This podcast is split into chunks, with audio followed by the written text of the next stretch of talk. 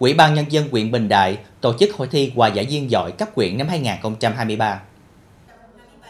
Tham gia hội thi năm nay có 19 đội đến từ các xã thị trấn. Các đội lần lượt trải qua 3 dòng thi gồm thi tự giới thiệu các thành viên của đội, thi lý thuyết trả lời các câu hỏi trắc nghiệm và thi giải quyết tình huống tranh chấp do ban tổ chức đặt ra.